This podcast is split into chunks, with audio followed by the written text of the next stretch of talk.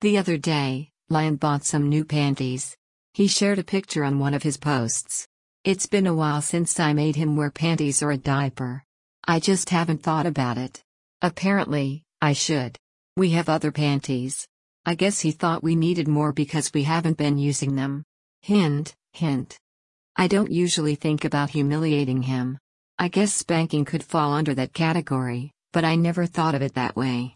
I'm sure if someone saw me punishing him, he would be humiliated. But no one does.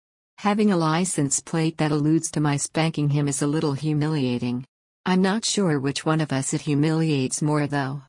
While I was looking for his razor case, I came across the nail polish I used to put on his toes a long time ago. I didn't pull it out, but if he wants to be humiliated, I certainly can accommodate him. I don't remember what colors we have, but giving him pretty toes is not unreasonable. Maybe his toes can match his panties. How's that for a fashion statement? I guess those are two ways that aren't painful to show my power. He asked me the other day what I had in mind when I said there were other ways to show my power that weren't painful. I had no answer. I wasn't really thinking of any. I'm not sure if he was looking for ideas or if he was reminiscing about the good old days when he bought the panties.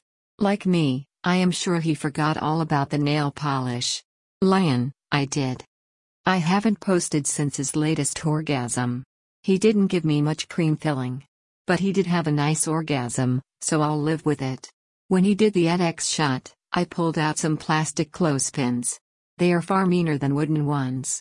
Once I started putting them on, he pouted and said he thought he was getting oral sex. He can't have both? Isn't this the man who said he needed more play?